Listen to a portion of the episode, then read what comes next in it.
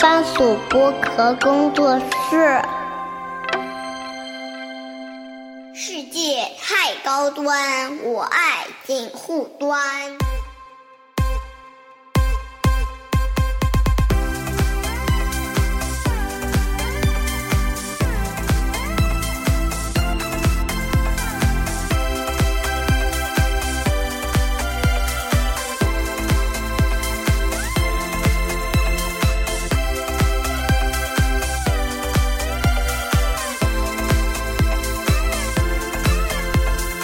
Hello，大家好，我是樊玉茹，欢迎收听锦湖端会议之梵高 Money Talk 啊。然后今天听听到我这个开场白，大家就知道非常紧急火燎啊，紧急火燎。这个话火急火燎，火急火燎。这这个这个话题，很多人在网上已经已经是拿着火把，对，有人 Q 了，有人 Q 了，跟在我屁股后面烧我屁股，说你快聊快聊快聊，马上马上马上，来了来了来了来了，聊聊着我的猴毛了。就是什么呢？就是那个呃，硅谷银行那个事儿啊，嗯对吧？所以说，就是大家听到这一期的时候，是等于是平，因为平时我们都是周末上线嘛，哎，啊，今天这一期因为比较着急啊，周中上线，这是跟大跟跟大家说一下加急的啊。但是我相信大家看到呃那个梵高 Money Talk 这几个字的时候，就已经点进来了，对吧？啊，是的，但是呢，今天我有个骚操作啊，奸商的骚操作，跟大家稍微说明一奸下商要来了啊我们今天这一期节目是怎么处理呢？我跟高磊会聊个完整版，大概在一百分钟左右吧，对吧？然后呢，哎可能会超，可能会超，可能会超一百二十，呃，这可可不不一定啊，一百分钟到一百二十分钟吧，它总归会高于九十分钟这个版本啊，然后会分几个趴跟大家讲，然后呢，那个这这个前半部分啊，前半部分，尤其在回顾硅谷银行这个事儿的一些资讯整理啊，跟大家说这个事儿从呃高磊的角度怎么来看这个事儿的这个部分呢，我们放在那个锦湖端会议啊，就是那个呃免费版的梵高 Money Talk 里边，对吧？然后我的奸商的点呢是在于后半部分的，就是今年对吧？世界金融危机眼眼瞅着好像就要来了那个意思，已经开始了已经开始了，对吧？那看嗯高高磊已经给出已经给出已经给出结论了，啊毫无疑问了。嗯，在这种情况下，我们如何自处，对吧？普通人如何自处？如果是投资投资投资者啊，可以如何自处，对吧？嗯普通投资者、机构投资者，当然我相信我机构投资者不听我们节目的啊。他们不需要我们，不需要我们没关系的啊，就是我们普通人如何自处吧。这个实操层面的这一趴呢，我们放到那个梵高 Money Talk 的，就在小宇宙上的啊，梵高 Money Talk 的收费版，我们是收五块钱啊，就是奸商的笑容，就终于逮到就是这么好的话题，可以让大家来收大家钱了。好吧，但不管怎么着啊，嗯就是中间我会有一个 ending 的啊，中间有个 ending，就是比如说免费版就到这边啊，大家请大家移步啊，先跟大家说一下这么一个情况，好吧？嗯，好，那么我们就来了。就是硅谷银行这个事儿啊，有意思在哪儿呢？就是硅谷银行，我记得我当年在一四年和一五年的时候，我踩过。嗯，硅谷银行在上海是有点的，上海的硅谷银行浦发，对啊浦发硅谷叫，嗯我去过他们那个公司总部，就是在上海这个总部啊，去采访过。所以说我对这个银行呢，你说既熟悉又陌生。熟悉是我大概知道他在哪儿，然后干的是什么事儿，然后怎么怎么样。陌生是那么多年，因为我跟创业圈已经没关系了嘛，对吧？因为当时为什么我会去踩硅谷银行，是因为一五年我到那个东方财经频道，哦。当时东方财经频道是第一财经跟浦东新区政府哦。那个合办的一个频道因为当时那个现在海南省的省委书记吧，沈晓明，哦，他当时是那个呃浦东区委书记，嗯嗯嗯。他点名要浦东要有一个自己的财经频道，一个窗口，嗯。对外去讲浦东的故事。嗯。然后呢，就是那就找到 SMG 嘛、哦。S m g 找到找到第一财经嘛，啊。第一财经就出内容，然后跟浦东呃区呃浦东区嘛，嗯。浦东新区合办了叫东方财经频道，嗯嗯，那它是一个视视频的这个电视频道，有印象，有印象。当时我是觉得，哎呀，就是我既然已经做了一段的那个纸媒的记者了，哎然后想转转一下跑道，去做一做视视频端或者说频道端的一个内容，然后我就提出来就转岗嘛，就转到东方财经频道。嗯然后呢，一进入到呃东方财经频道之后，当时管一个节目叫聚焦自贸区，哎，我开始回顾自己的那个嗯没事你说水时长啊。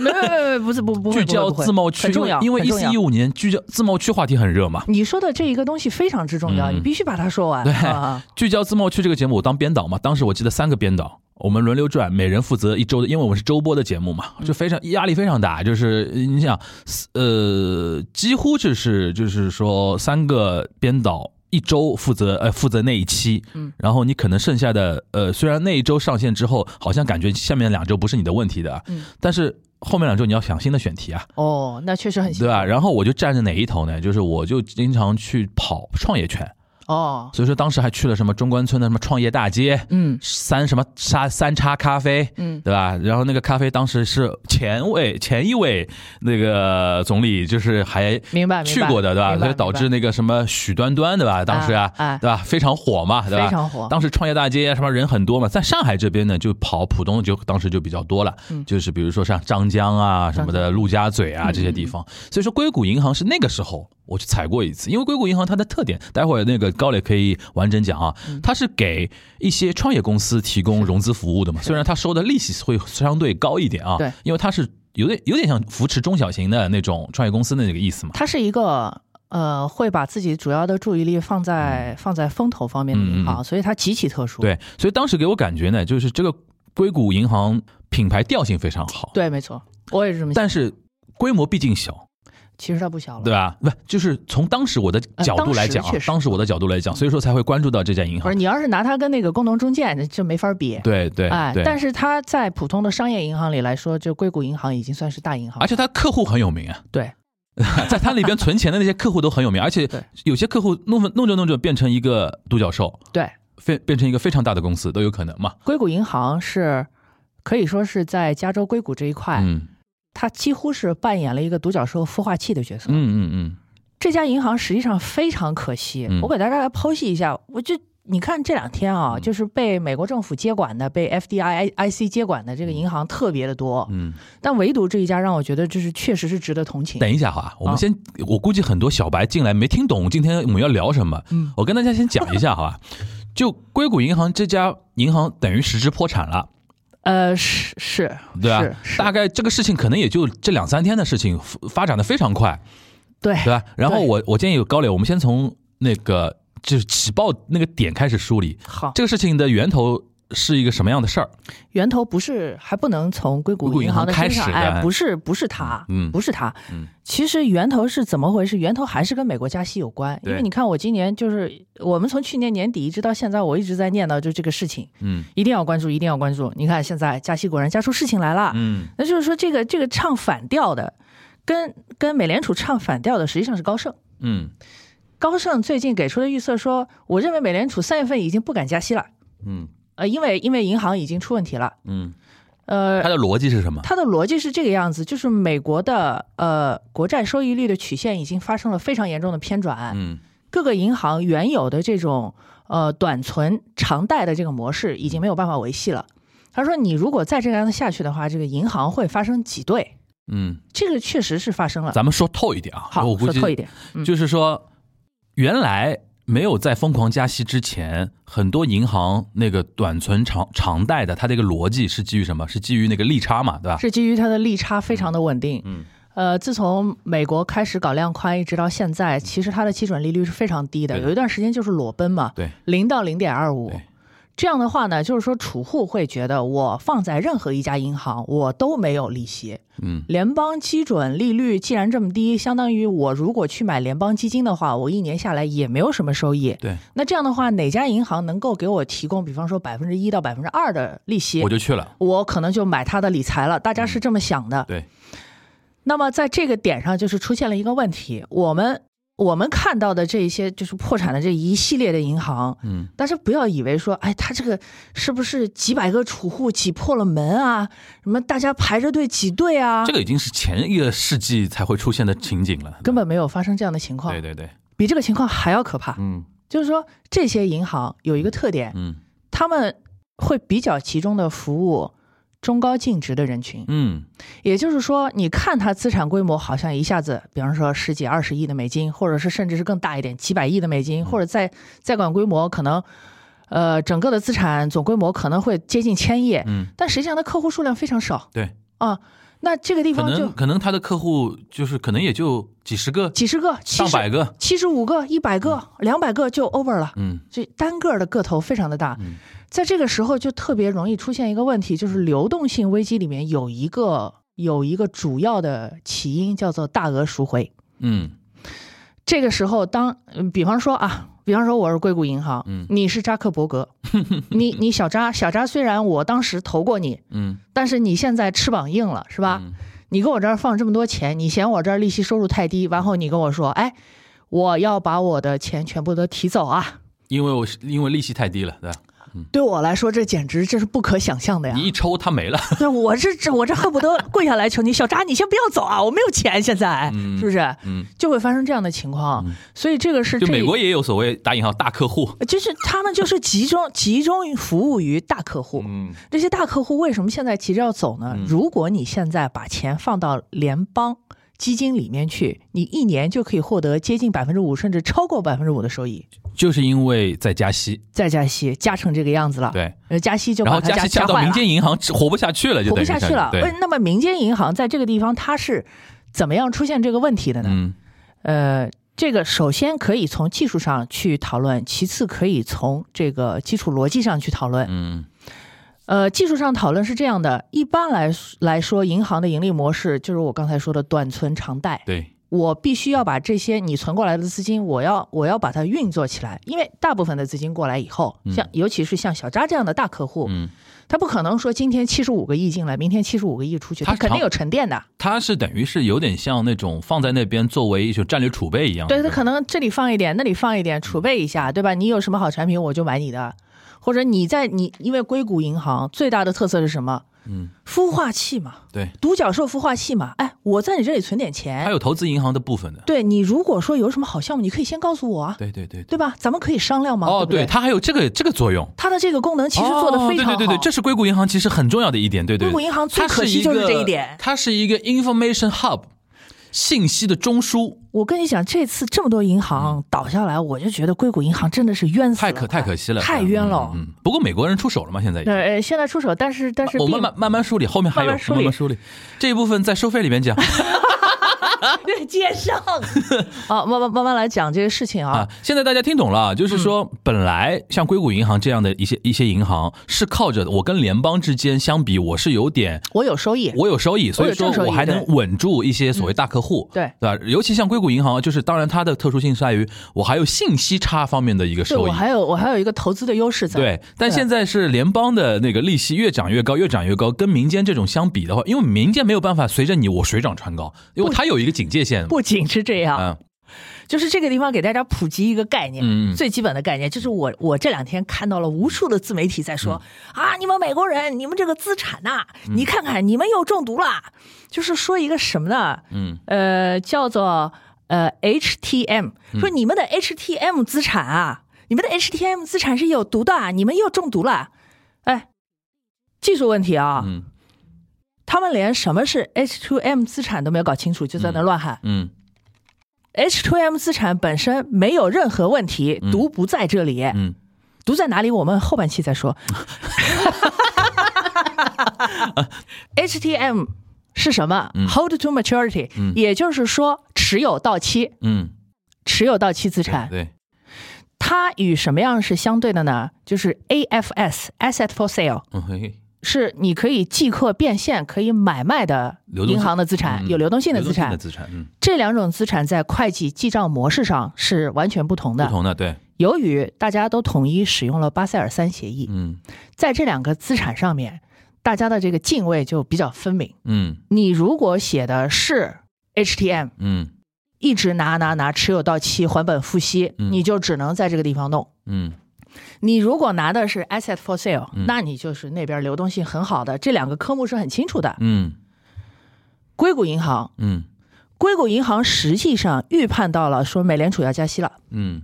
加息以后呢，他如果是去拿债券，不管是国债也好，还是 MBS 也好，他有一个策略叫做免疫策略。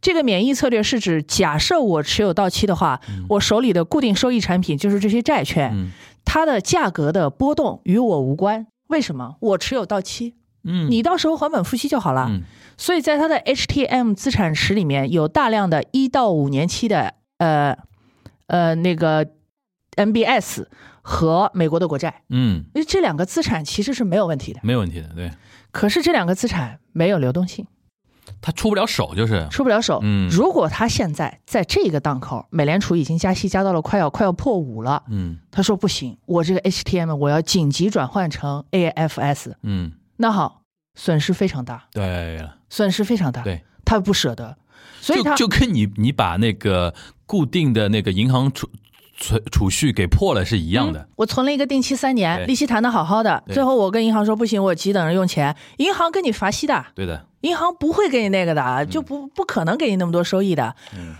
而硅谷银行面对的是另外一个问嗯题，如果现在成交的话，其实美债现在稍微长一点的债，它的价格是就就非常非常的糟糕，嗯。你就没有办法去考虑这个问题。网上有些人说 H2M 那个有毒，其实如果这个逻辑成立的话，全世界的都有毒。对，因为全世界的你只要是巴塞尔三协议里边的话，你的记账的逻辑就是那种逻辑的话，所以 HTM 本身这个策略没有错对，你不能把流动性差这个事情归为有毒。对，流动性差不是有毒，嗯流动性出现问题是指这家银行它本身在风控的时候没有考虑到这一点。嗯嗯嗯嗯但是嗯我还是要说一句话，就是为硅谷银行说一句话，这个事儿也不是他造成的。嗯你说说看，这两年创投能搞吗？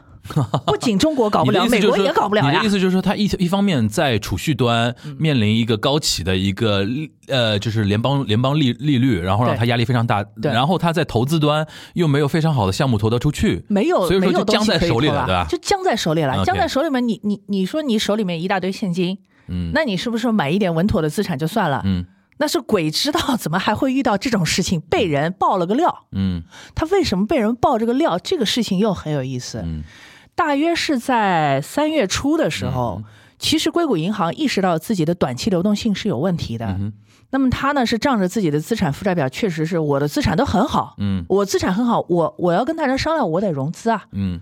我融一笔流动性资金，我用我的资产给你们做抵押，对吧？嗯。然后呢，我这个流动性危机呢，我顶过去，差不多顶到今年下半年，美联储开始降息了，我这个危机就解了。嗯，这个思路是正确的，对，对吧？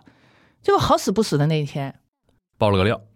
他他在那个屏幕上放自己的资料，嗯他那个意思就跟大家介绍说我现在什么状况，我大概需要多少钱。就是讲到这个需要多少钱的时候，全场哗然。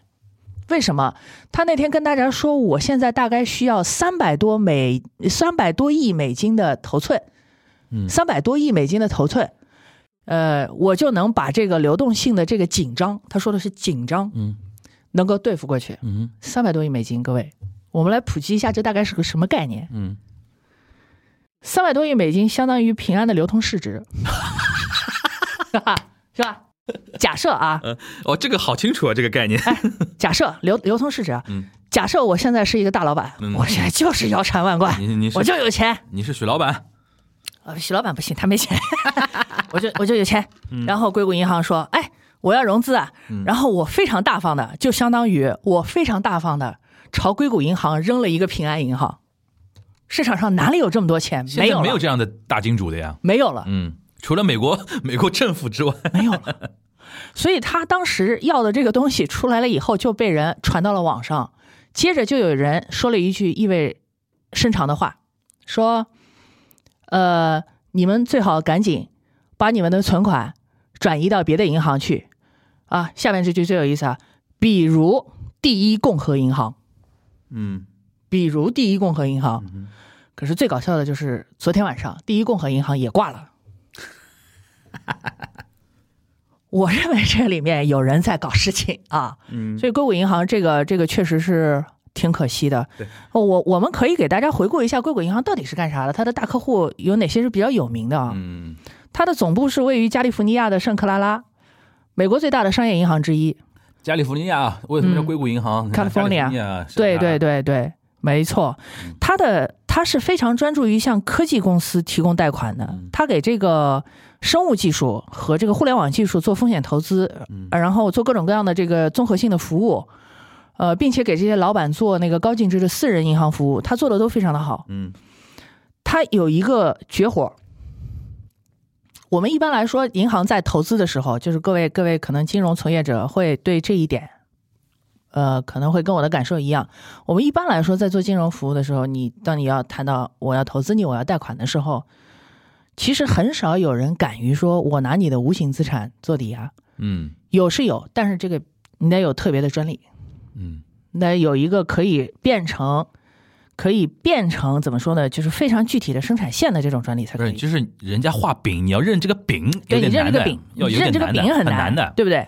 中国哪家银行敢这么认？没有没有，中国卡就。卡在这边，中国中国创业难就难在说没有人认饼这件事情。所以说，在中国是需要一些私人的资金去做风投的，对因为大的金融机构不敢冒这个险。可是在，我们我们国家没法开这个口子。没法开，只能靠民间资本。我们国家你想想看，美国倒一个银行，我们都嗨成这个样子了，中国倒一个银行试试看，嗯，对吧？也不是没倒过，对，倒过，但是但是就形成预期啊，国家会救呀，是是是，形成一个非常不好的预期。对啊，那这个预期我们后面也会谈一下啊。对对对，也收费版啊，我们说，一九八二年就成立的这家银行，嗯。他的第一任首席执行官是 Roger Smith，、嗯。是 Smith，然后这位这位史密史密斯先生呢，就是嗯他比较擅长的，就是说我我我怎么给你设计一个叫有效的资本结构。哦，我我把你复制起来。他非常重要的、非常有名的客户思科和推特哎，是他一手孵化出来的。哎，但这个人到底是金融人出身还是科技人出身？这也他是金融人，他是个搞经济的不，容易这不容易，这不容易，他是搞经济的。这个不容易的，呃，就是说这这家银行是从一九九三年以来啊，就是那个时候纳斯达克已经起来了嘛，嗯它的平均资本回报率是百分之十七点五，同时期美国其他的银行的平均回报率只有百分之十二点五，所以它曾经是一个大明星来着。嗯嗯嗯它能够搞到今天，完全是因为它以前确实是做对了，做对了很多的事情，嗯解放了生产力，嗯，非常可惜，非常可惜。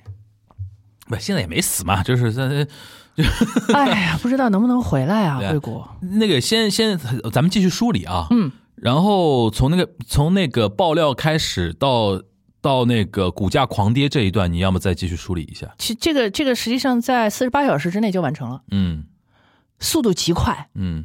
爆料开始之后呢，是首先是资金开始拼命的撤出，嗯，接着当天、就是你刚才说大客户开始退了，对吧？对大客户开始退，有人听到了这个消息之后，有人就开始往外转，嗯。但是非常有意思的，并没有转到那个有人在那喊的，你们可以把钱放到那个第一共和银行，对对。没去啊，第一共和银行昨天晚上也挂了，要是有钱的话，不至于这样，对吧？对，他们转到什么地方去？我判断肯定是像富格摩、呃富国摩根这样的大行，肯定是去了这样的大行啊，品牌品牌力出现了，紧急避险了呀，品牌力显现了，对品牌力显现了，嗯哼。所以赶紧赶紧赶紧撤，那嗯，一一口气就把它给抽空了，抽空了。嗯抽空完后，它这个其实它作为一个银行来说，它一旦出现挤兑，这基本上就是灭顶之灾。对，那么它是有一天晚上跌了跌了多少？跌了百分之六十几。嗯，股价啊，它是好像我要是没记错的话，它是从最高峰的时候是有四百多美金啊，就跌到了现在，可能我看一看啊，呃，反正是基本上是抹掉了百分之九十。就是这个硅谷银行是从这个它的历史最高值是在二零二一年的十一月份，嗯这是七百六十三点二二美金。现在跌的呢是一百美金，但是一百美金不是它的底，是因为它这两天已经停牌了。嗯哼，实际上，这个这个股票估计就是，如果你再把它开开，没有新一步的措施的话，它是归零，嗯一下子归零。那么这个事情出来以后，就引发了一场这个呃美国国内的一场震荡，嗯。就是大家说不得了了，挤兑我的钱没了，挤兑了，我们这些小储户怎么办啊？结果就导致了像富国银行、摩根大通、呃美国银行等等等等，包括纽约梅隆这些银行都跌，也通通出现了紧急转账，就是大家不知道往哪里转，就是这个很有意思。你该往哪儿转，你不知道。就，乱了，我我该怎么办？就是 panic，就 panic 来了，对就 panic 来了对，啊！也许有的人会好奇，嗯你这个银行股跌成这个样子嗯，伯克希尔哈萨韦怎么样？嗯，有没有人会问？因为嗯我们都知道，这个巴菲特老爷子是最喜欢银行股了。对的除了银行股就是可口可乐，对吧？对对对对对，巴菲特在去年的四季度一直到今年的一月份，已经清仓了大部分的银行股。什么什么叫老道？什么叫神操作？你们你们琢磨一下他的逻辑。他就看到有有那个呃，就加息这个动作，大概就觉得要要有问题了，对吧？对，我们要反复的琢磨一下，这老爷子牛逼啊，这个这老爷子神神来之笔是一次一次又一次，你服不服吧？我服了，我服的不行了，已经。神来之笔真是，啊，牛逼牛逼，哎呀，太太太厉害了。嗯所以这个这个动作一旦出来之后呢，那么剩下的几家银行其实也不行了。当天晚上，我记得上个周五，嗯。周五的晚上是整个互联网世界里面金融圈的人最热闹的一天，我好久没有看到这一天了，嗯，就大家都在转。看看你你你回你回忆一下当天你的那个微信朋友圈啊各种轰炸。啊，这史上最大跌幅。谁谁谁跌了多少多少？哦，又活久见是吧？然后啪一个专栏出来，这个地方在跟踪报道，还有人在那啪啪贴两个截图，干得漂亮，就是很很闹腾，干得漂亮。哎，你想想就干得漂亮，哎呦，是吧？我我我当时就就怎么说呢？我正在家里看一部电影，嗯，你知道我又打开了一部什么电影？又是那一部大空头，我又在看，一边看我就在一边琢磨，我说这个这个事情。大空头是你们的红宝书嘛，要反复看，一定要反复看。哎呀，我每次看我都学到了不少东西，真的。嗯。然后我我看完以后，我琢磨半天，嗯。我现在感觉这一次不是危机，嗯嗯。我说我现在不是危机，嗯。因为我那天除了看看了一遍大空头，我还在我还在等一个人。嗯，Michael Burry，嗯。我一直在等。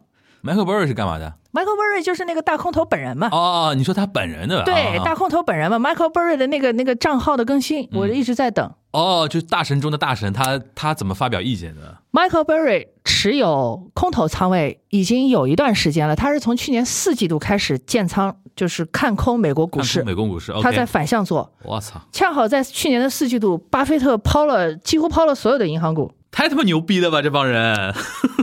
神吧？然后，然后 Michael Berry 后来好不容易终于啊出现了，就冒了个泡，嗯又说了一句鬼都听不懂的话嗯啊！你们会发现，我们在又在资助安荣，又在资助世通，我们又在资助这些骗子。他就说了一句这么这么个话就，是，哎然后又又又不见了。然后这两天我又在等，我又在等。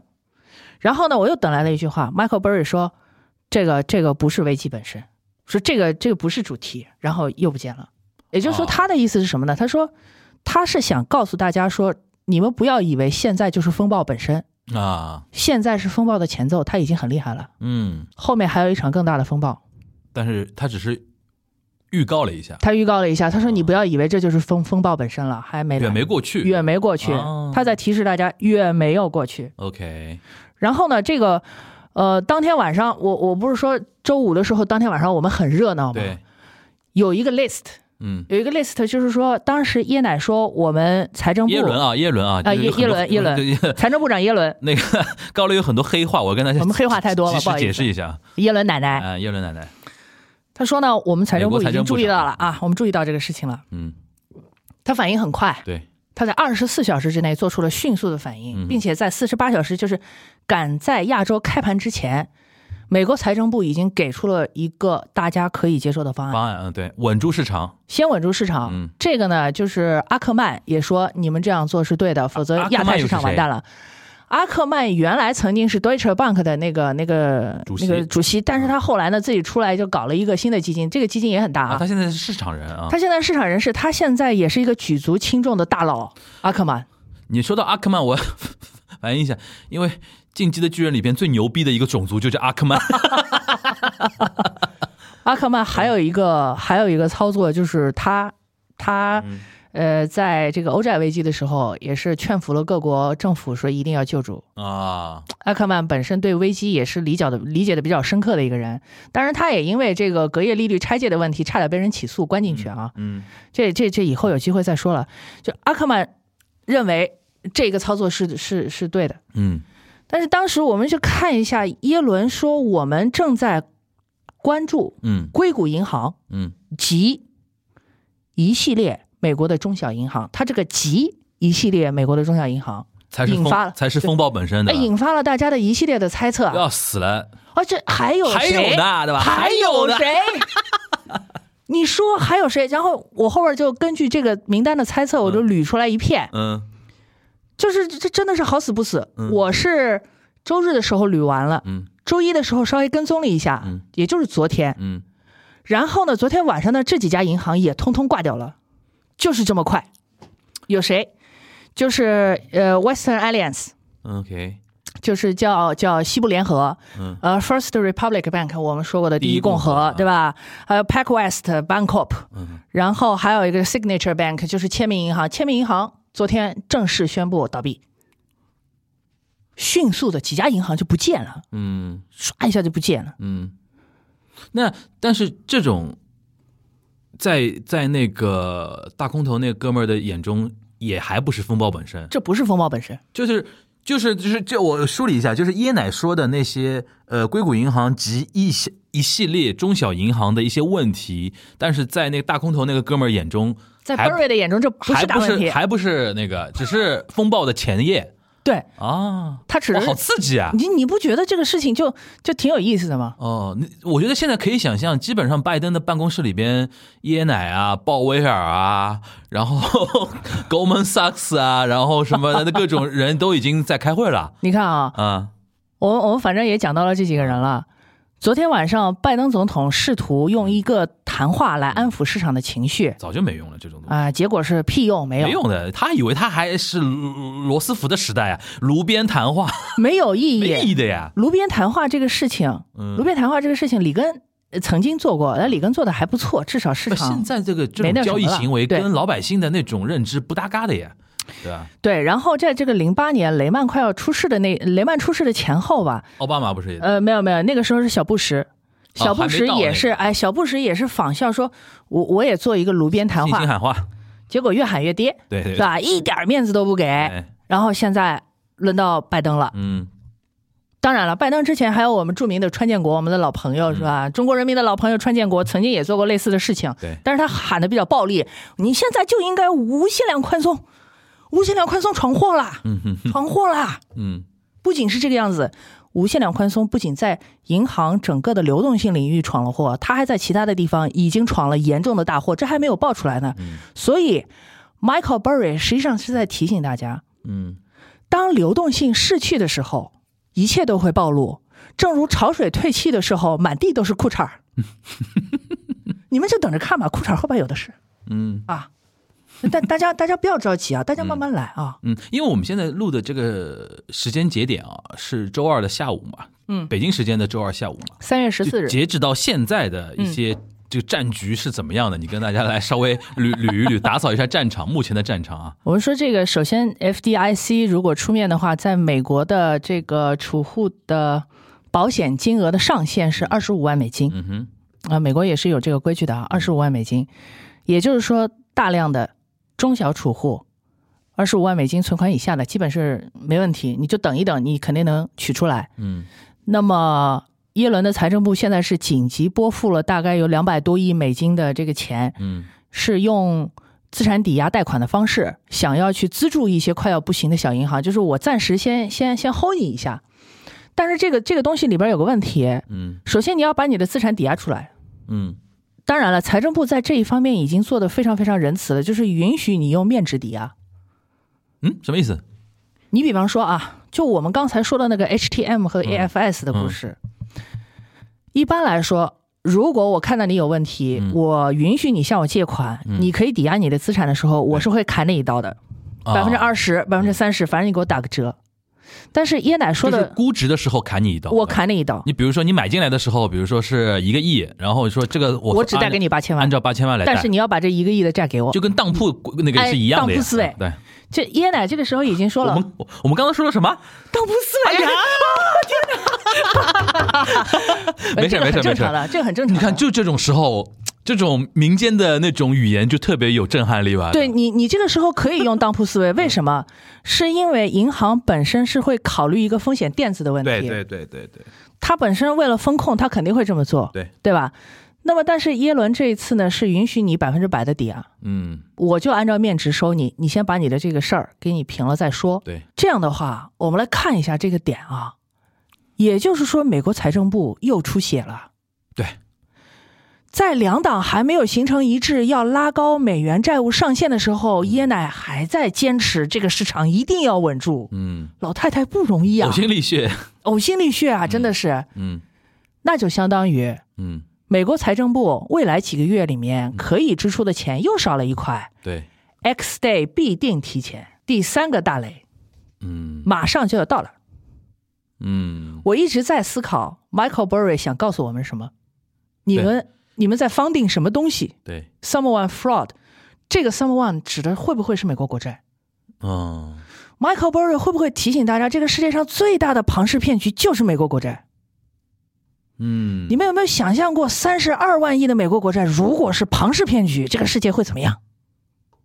嗯，我都没敢想，好吓人，有点刺激啊。好刺激，好刺激！哎，这这老哥实在是现在说话越来越那震撼了，现在，嗯嗯，所以这一系列的事情出来之后，我们回到最基础的一个争论，就美联储现在为什么不肯停止加息？对，就鲍威尔同志到底咋想的？这件事情真是小孩没娘，说来话长啊！啊，我们看一下啊，美东时间三月七日，也、嗯。那三月八号的时候，是有一家银行叫 Silvergate Capital，嗯。就是一个以加密货币业务为主的一家很小很小的银行，嗯。说我没有办法向 SEC 交年报，所以他挂了。嗯。他这之前前一天，鲍老师去这个参议院听证会，然后呢，呃，在这场听证会上，鲍老师首先他的情绪不太好，不是很稳定，他有点不耐烦。嗯其次一个呢，鲍老师无意之中透露出了美联储的战略高度是跟谁站在一起的，嗯这个很有意思。当天，当天给他发出询问的议员有好几个人，其中有一位叫 Mrs. Waters，嗯就是水女士。嗯我印象很深。嗯、水女士就问他了，鲍老师，鲍老师啊，你听好啊，你是说我们如果不提高债务上限是哪个党？，他是哪个党的？民主党啊，，民主党。OK，你是说我们如果不提高债务上限的话就完蛋了是吗？鲍老师说。啊，我不能够随便说这种话，但是我认为从我的专业角度来讲，提高美元债务上限是唯一的选择。嗯嗯然后水老师一呃水女士又说了，水议员说，那那你们你们美联储好像是应该要有办法来保护美国的经济吧？鲍老师立刻说，对不起，美联储没有这个责任，我们不保护美国的经济。然后，然后议员听不懂了。然后，然后这个水女士就急了，嗯她说：“哎，那那你你们美联储应该是有很多的经济学家，你们受过很好的训练，你们应该有非常非常多的办法来保证我们的经济不受重大的打击。”然后鲍老师立刻回答说：“你不要认为我们美联储有足够的工具，我没有。”如果如果说现在一定要让我说一个办法的话，我觉得这个工作应该由财政部来做，就是我认为应该提高美元的债务上限，美国的债务上限。然后这个水女士又着急了，她说：“听说耶伦给你写了一封邮件，嗯你们两个人在讨论什么东西啊？你们两个人是不是在讨论说债务上限和这个财政部的钱到底还能够支撑多久？所以，所以鲍老师，你能不能告诉我，耶伦有没有告诉你我们财政部还能够支撑多久？”然后鲍老师说：“我不会告诉你他跟我说了什么，因为这是我跟耶伦的私人的邮件。”就像我跟你说了什么，我也不会告诉他一样。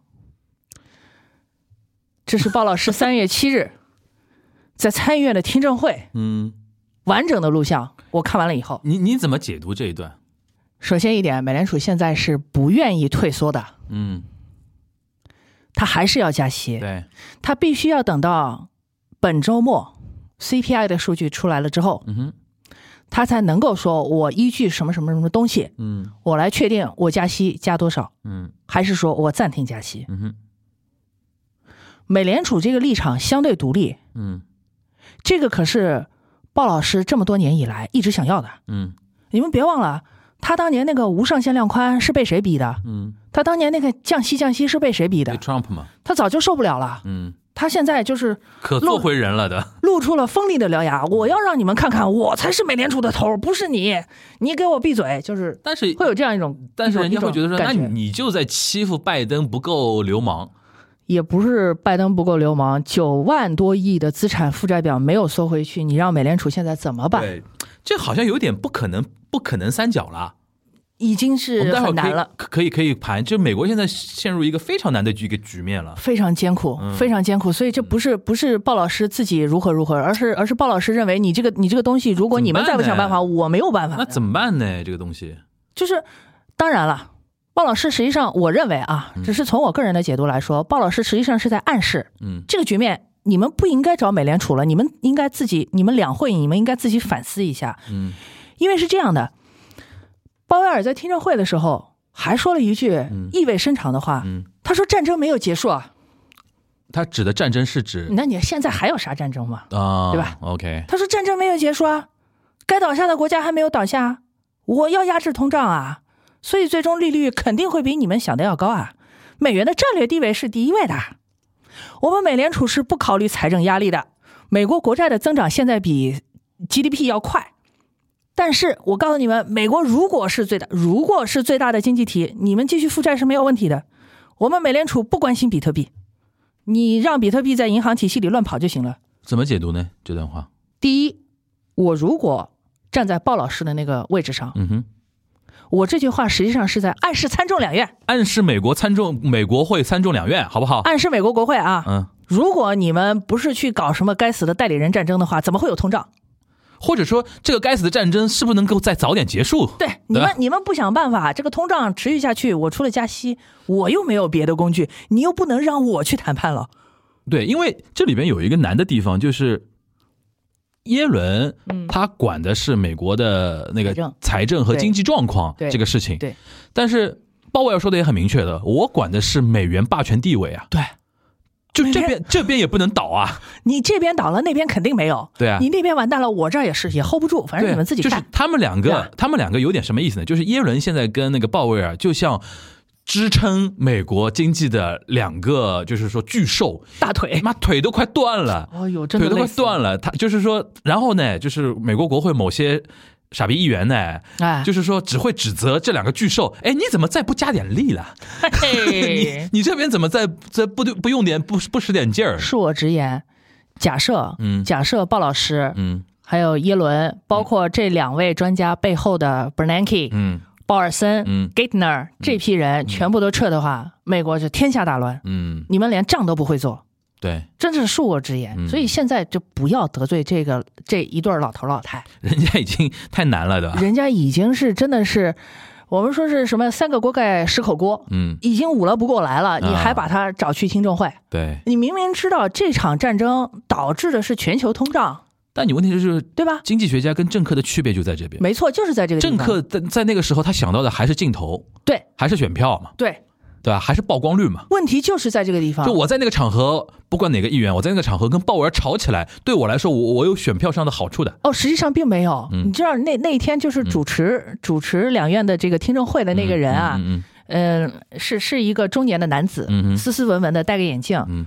他及时叫停了 Mrs. Waters，你太傻了，你现眼了，对吧？当当当，呃，你时间到了，哎，你时间到了，然后 Mrs. Waters 啊，就我我我没有问几个问题，时间就已经到了嘛，没错没错，你问他的时间已经已经很长了，大概已经菜，大概算菜鸟一员，已经把他 pass 过去了 OK OK，呃就直接把他 pass 掉了。你你你表演时间够了，对吧？对对，你可以，你可以终止了。所以就是实际上现在的有一个比较比比较怎么说呢？我有点拿不准的点，就是耶伦和鲍威尔这两个人还能撑多久？嗯，哦我你说身体上吗身体上的、精神上的、意志上的哦还能撑多久？？OK，就是你们想一下，两院那些穷凶极恶的议员们嗯，会怎么压榨这两个经济学家？精神只折磨他们，对吧？问题是，各位亲爱的小波波们，嗯啊，各位亲爱的波波们，嗯我告诉你们，经济学家的脾气不是那么好的。对，而且很傲慢的，其实。对，你有学到博士的人啊，对，doctor，doctor 人基本上听不听不见那个听不进傻逼的言论的。就是两个 doctor 会会非常奇怪的反问一个问题，嗯就这么浅显的道理，你们不懂，你们竟然还来逼我要印钱，你们不知道这个钱越印越毛吗？嗯就是可能会导致有一些政策完全出乎大家的意料，嗯从而令美国的经济提前硬着陆。嗯，比如说财政部说我没钱了，你不提高上限是吧？他又说没钱嘛，就美债哎，对，直接那个了嘛。就直接说我没钱了啊，你不提高债务上限是吧？行，那我明天就公布，我不还了，嗯，那完了，把我抓起来，那完了，完了，完了，完了，完了。哗啦一下子就倒了。嗯我在想，椰奶真的逼到了那个份儿上，嗯他会说这句话的。我现在弹尽粮绝，嗯你们不要再逼我了。美国国债由我来宣布，虽然很屈辱，美国国债正式违约。你们想想看，这是什么？这这地狱啊，对吧？从天上掉一个地狱下来，全球地狱，全球地狱，全球地狱。嗯只有在这样的情况之下，嗯才会让那些麻木不仁的两院的议员们明白，嗯有些时候选票根本不重要，嗯，常识比选票更重要，对吧？但难呀，我承认是因为现在民主共和两党那种党争就非常厉害了，哎呀，那么争吧，你说这都火烧屁股了，还有啥好争的，是吧？不考虑的问题不一样，哎，是考虑问题不一样。大家的位置不同。嗯嗯行，那继续继续回顾现在目前的状况啊，嗯就是现在截止到目前，就是耶伦口中的硅谷银行及一系列小微啊中小银行已经破产了一大堆了，嗯对吧？嗯，然后呢，市场还有什么别的反应吗？呃，市场上现在别的反应是这样的：金价走高。嗯呃，我在这里提示一下，如果你持有持有这个黄金的 ETF 的话，现在可以考虑就是逐步的减仓了。嗯我不知道后面会发生什么啊。然后这个其他的一些反应，嗯、股市这一边呢是这样的啊，股市这一边形成了一个跟零八年非常相似的局面，嗯也也应该不是零八年，应该是零七年年末非常相似的局面。这个我们后面会慢慢盘一下。嗯那么现在就是说，避险资产嗯到底什么是避险资产？从今天的走势来看，日元和人民币还有欧元都是避险资产。嗯大家就逐步会进到一个就持有现金为王的一个时代。但是美元的地位这时候就变得很微妙，嗯，美元还现在变成那种信心信心赌博了，你到底信不信美国能撑住，对吧？对，就就是今天我出来录节目之前，发现美国的国债收益率好像也是发生了比较大的一个震荡，嗯那就相当于在美国已经对已经已经形成了股债汇三杀，嗯这两天已经形成了三杀局面了。嗯那这个三杀局面如果再这样持续下去的话，这场风暴它后边的那那一那一波的那个等级可能会真的会跟美元霸权有点关系了。嗯，那我们在因为免费版嘛，嗯，就是我们可以更聊得更宏观一点啊，就是说，你觉得这个事情会对国际局势造成什么样的影响？你觉得会加速俄乌的快速解决问题吗？呃，真逼到那个份儿上，你觉得是一个外国的总统重要，还是美国的基本盘重要？如果你是拜登的话，但怎么个退场机制呢？按照拜登之前的那个 Hersh 对他的传言，嗯。我们说传言，嗯。因为还是没有证据嘛，嗯。什么突然出了个什么事儿，突然爆了个什么丑闻，甚至这个人突然消失了，你说？那个人。啊，OK。那个 actor，OK 对吧？美国人干得出来吧？干得出来。OK，为什么？为什么那个人会一直坚持说他都那样了，他还要打？你的意思就是说，俄罗斯肯定不能不不可俄罗斯不可不可俄罗斯不能退的嘛？听拜登的，俄罗斯不听拜登的，不俄罗斯不肯可能退嘛，对吧而且现在哎，而且现在正好是较劲儿的时候啊，真较劲儿呢。因为俄罗斯也眼睛看着你现在国内出问题了，哦，我看你出问题了，然后我现在不打，但我我不会撤退的，我干嘛要撤退？问题在你那儿，对我干嘛要撤退对对对对对不对？我我就看着，好看，着看着大家，大家哇，这美俄好惨，大家大家都在耗自己的元气，在在在赌对方先先不行，这个真气的啊，就在乌克兰上空蒸发了，是我吧？靠，我靠，所以你说到时候突然之间他不干总统了，那个人不干总统了，嗯对吧？那个小国家的那人不干总统了，有没有可能？有可能，嗯。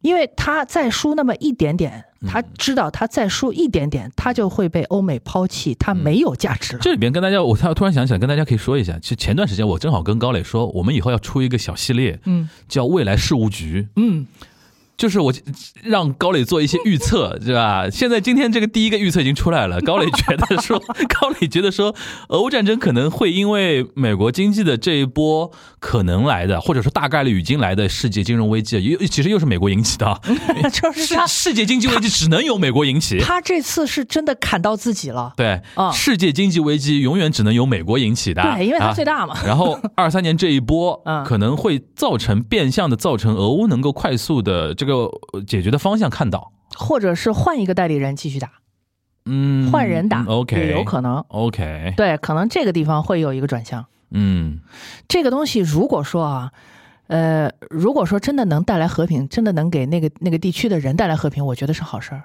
你哪怕你哪怕你两三年不打了都行但。如果是这个结构的话，就是对乌克兰来说又是一波摧残，因为他肯定又要被推回去一点。他肯定要被推，就是到最后这个地方就会变成两国代理人的争夺战。嗯但是很惨。嗯但是如果能给大家两到三年的喘息机会，嗯我觉得也未尝不可。嗯，先歇歇吧，对吧？还还有吗？在国际局势上面，在国际局势上，另外一点，欧元崛起，哦，崛起啊，崛起。因为我这个说的可能有点远，啊，就啊中中中长期崛起的，中长期崛起，因为它可能就是说，因为你觉得美国是一个中长期危机啊，就是说美元这一次出现的问题，令动摇它的包括啊，包括人民币啊，动摇它的就是霸霸主地位了，对吧？就是，短期的来看，嗯。我们我们如果说谈到汇率的话，我我通常喜欢把这个期限拉的再长一点，嗯。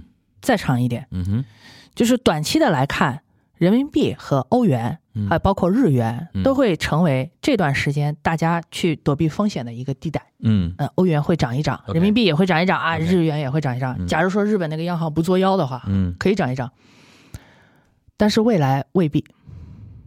未来的话可能会产生一种分化，这个分化可能要等到二零二四年美国总统大选的时候，大家才有答案。好嗯，局势还有吗？还有什么预测吗？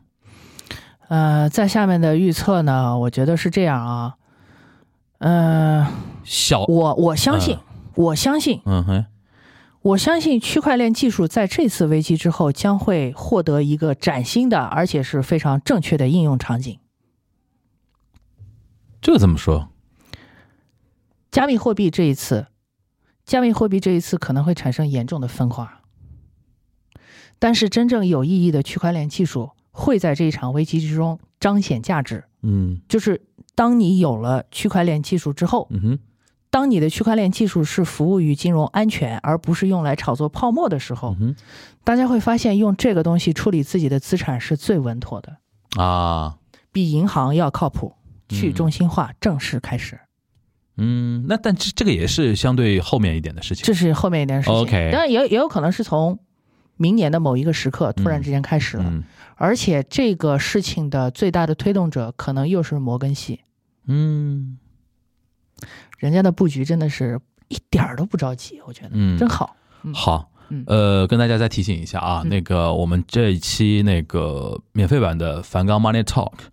本来是呢会放在那个周末上线的，因为现在这个话题太热了啊，而且很多人催着我们啊，所以说就紧急加更，紧急加更放在周三。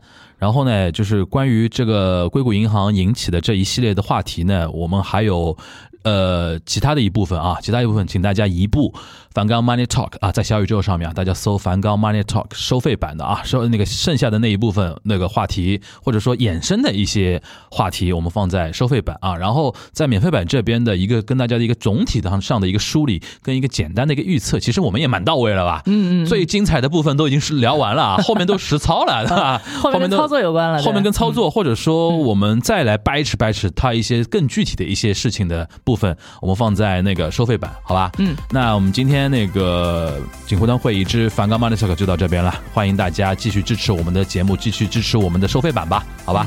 那我们下期节目再见，拜拜。拜拜。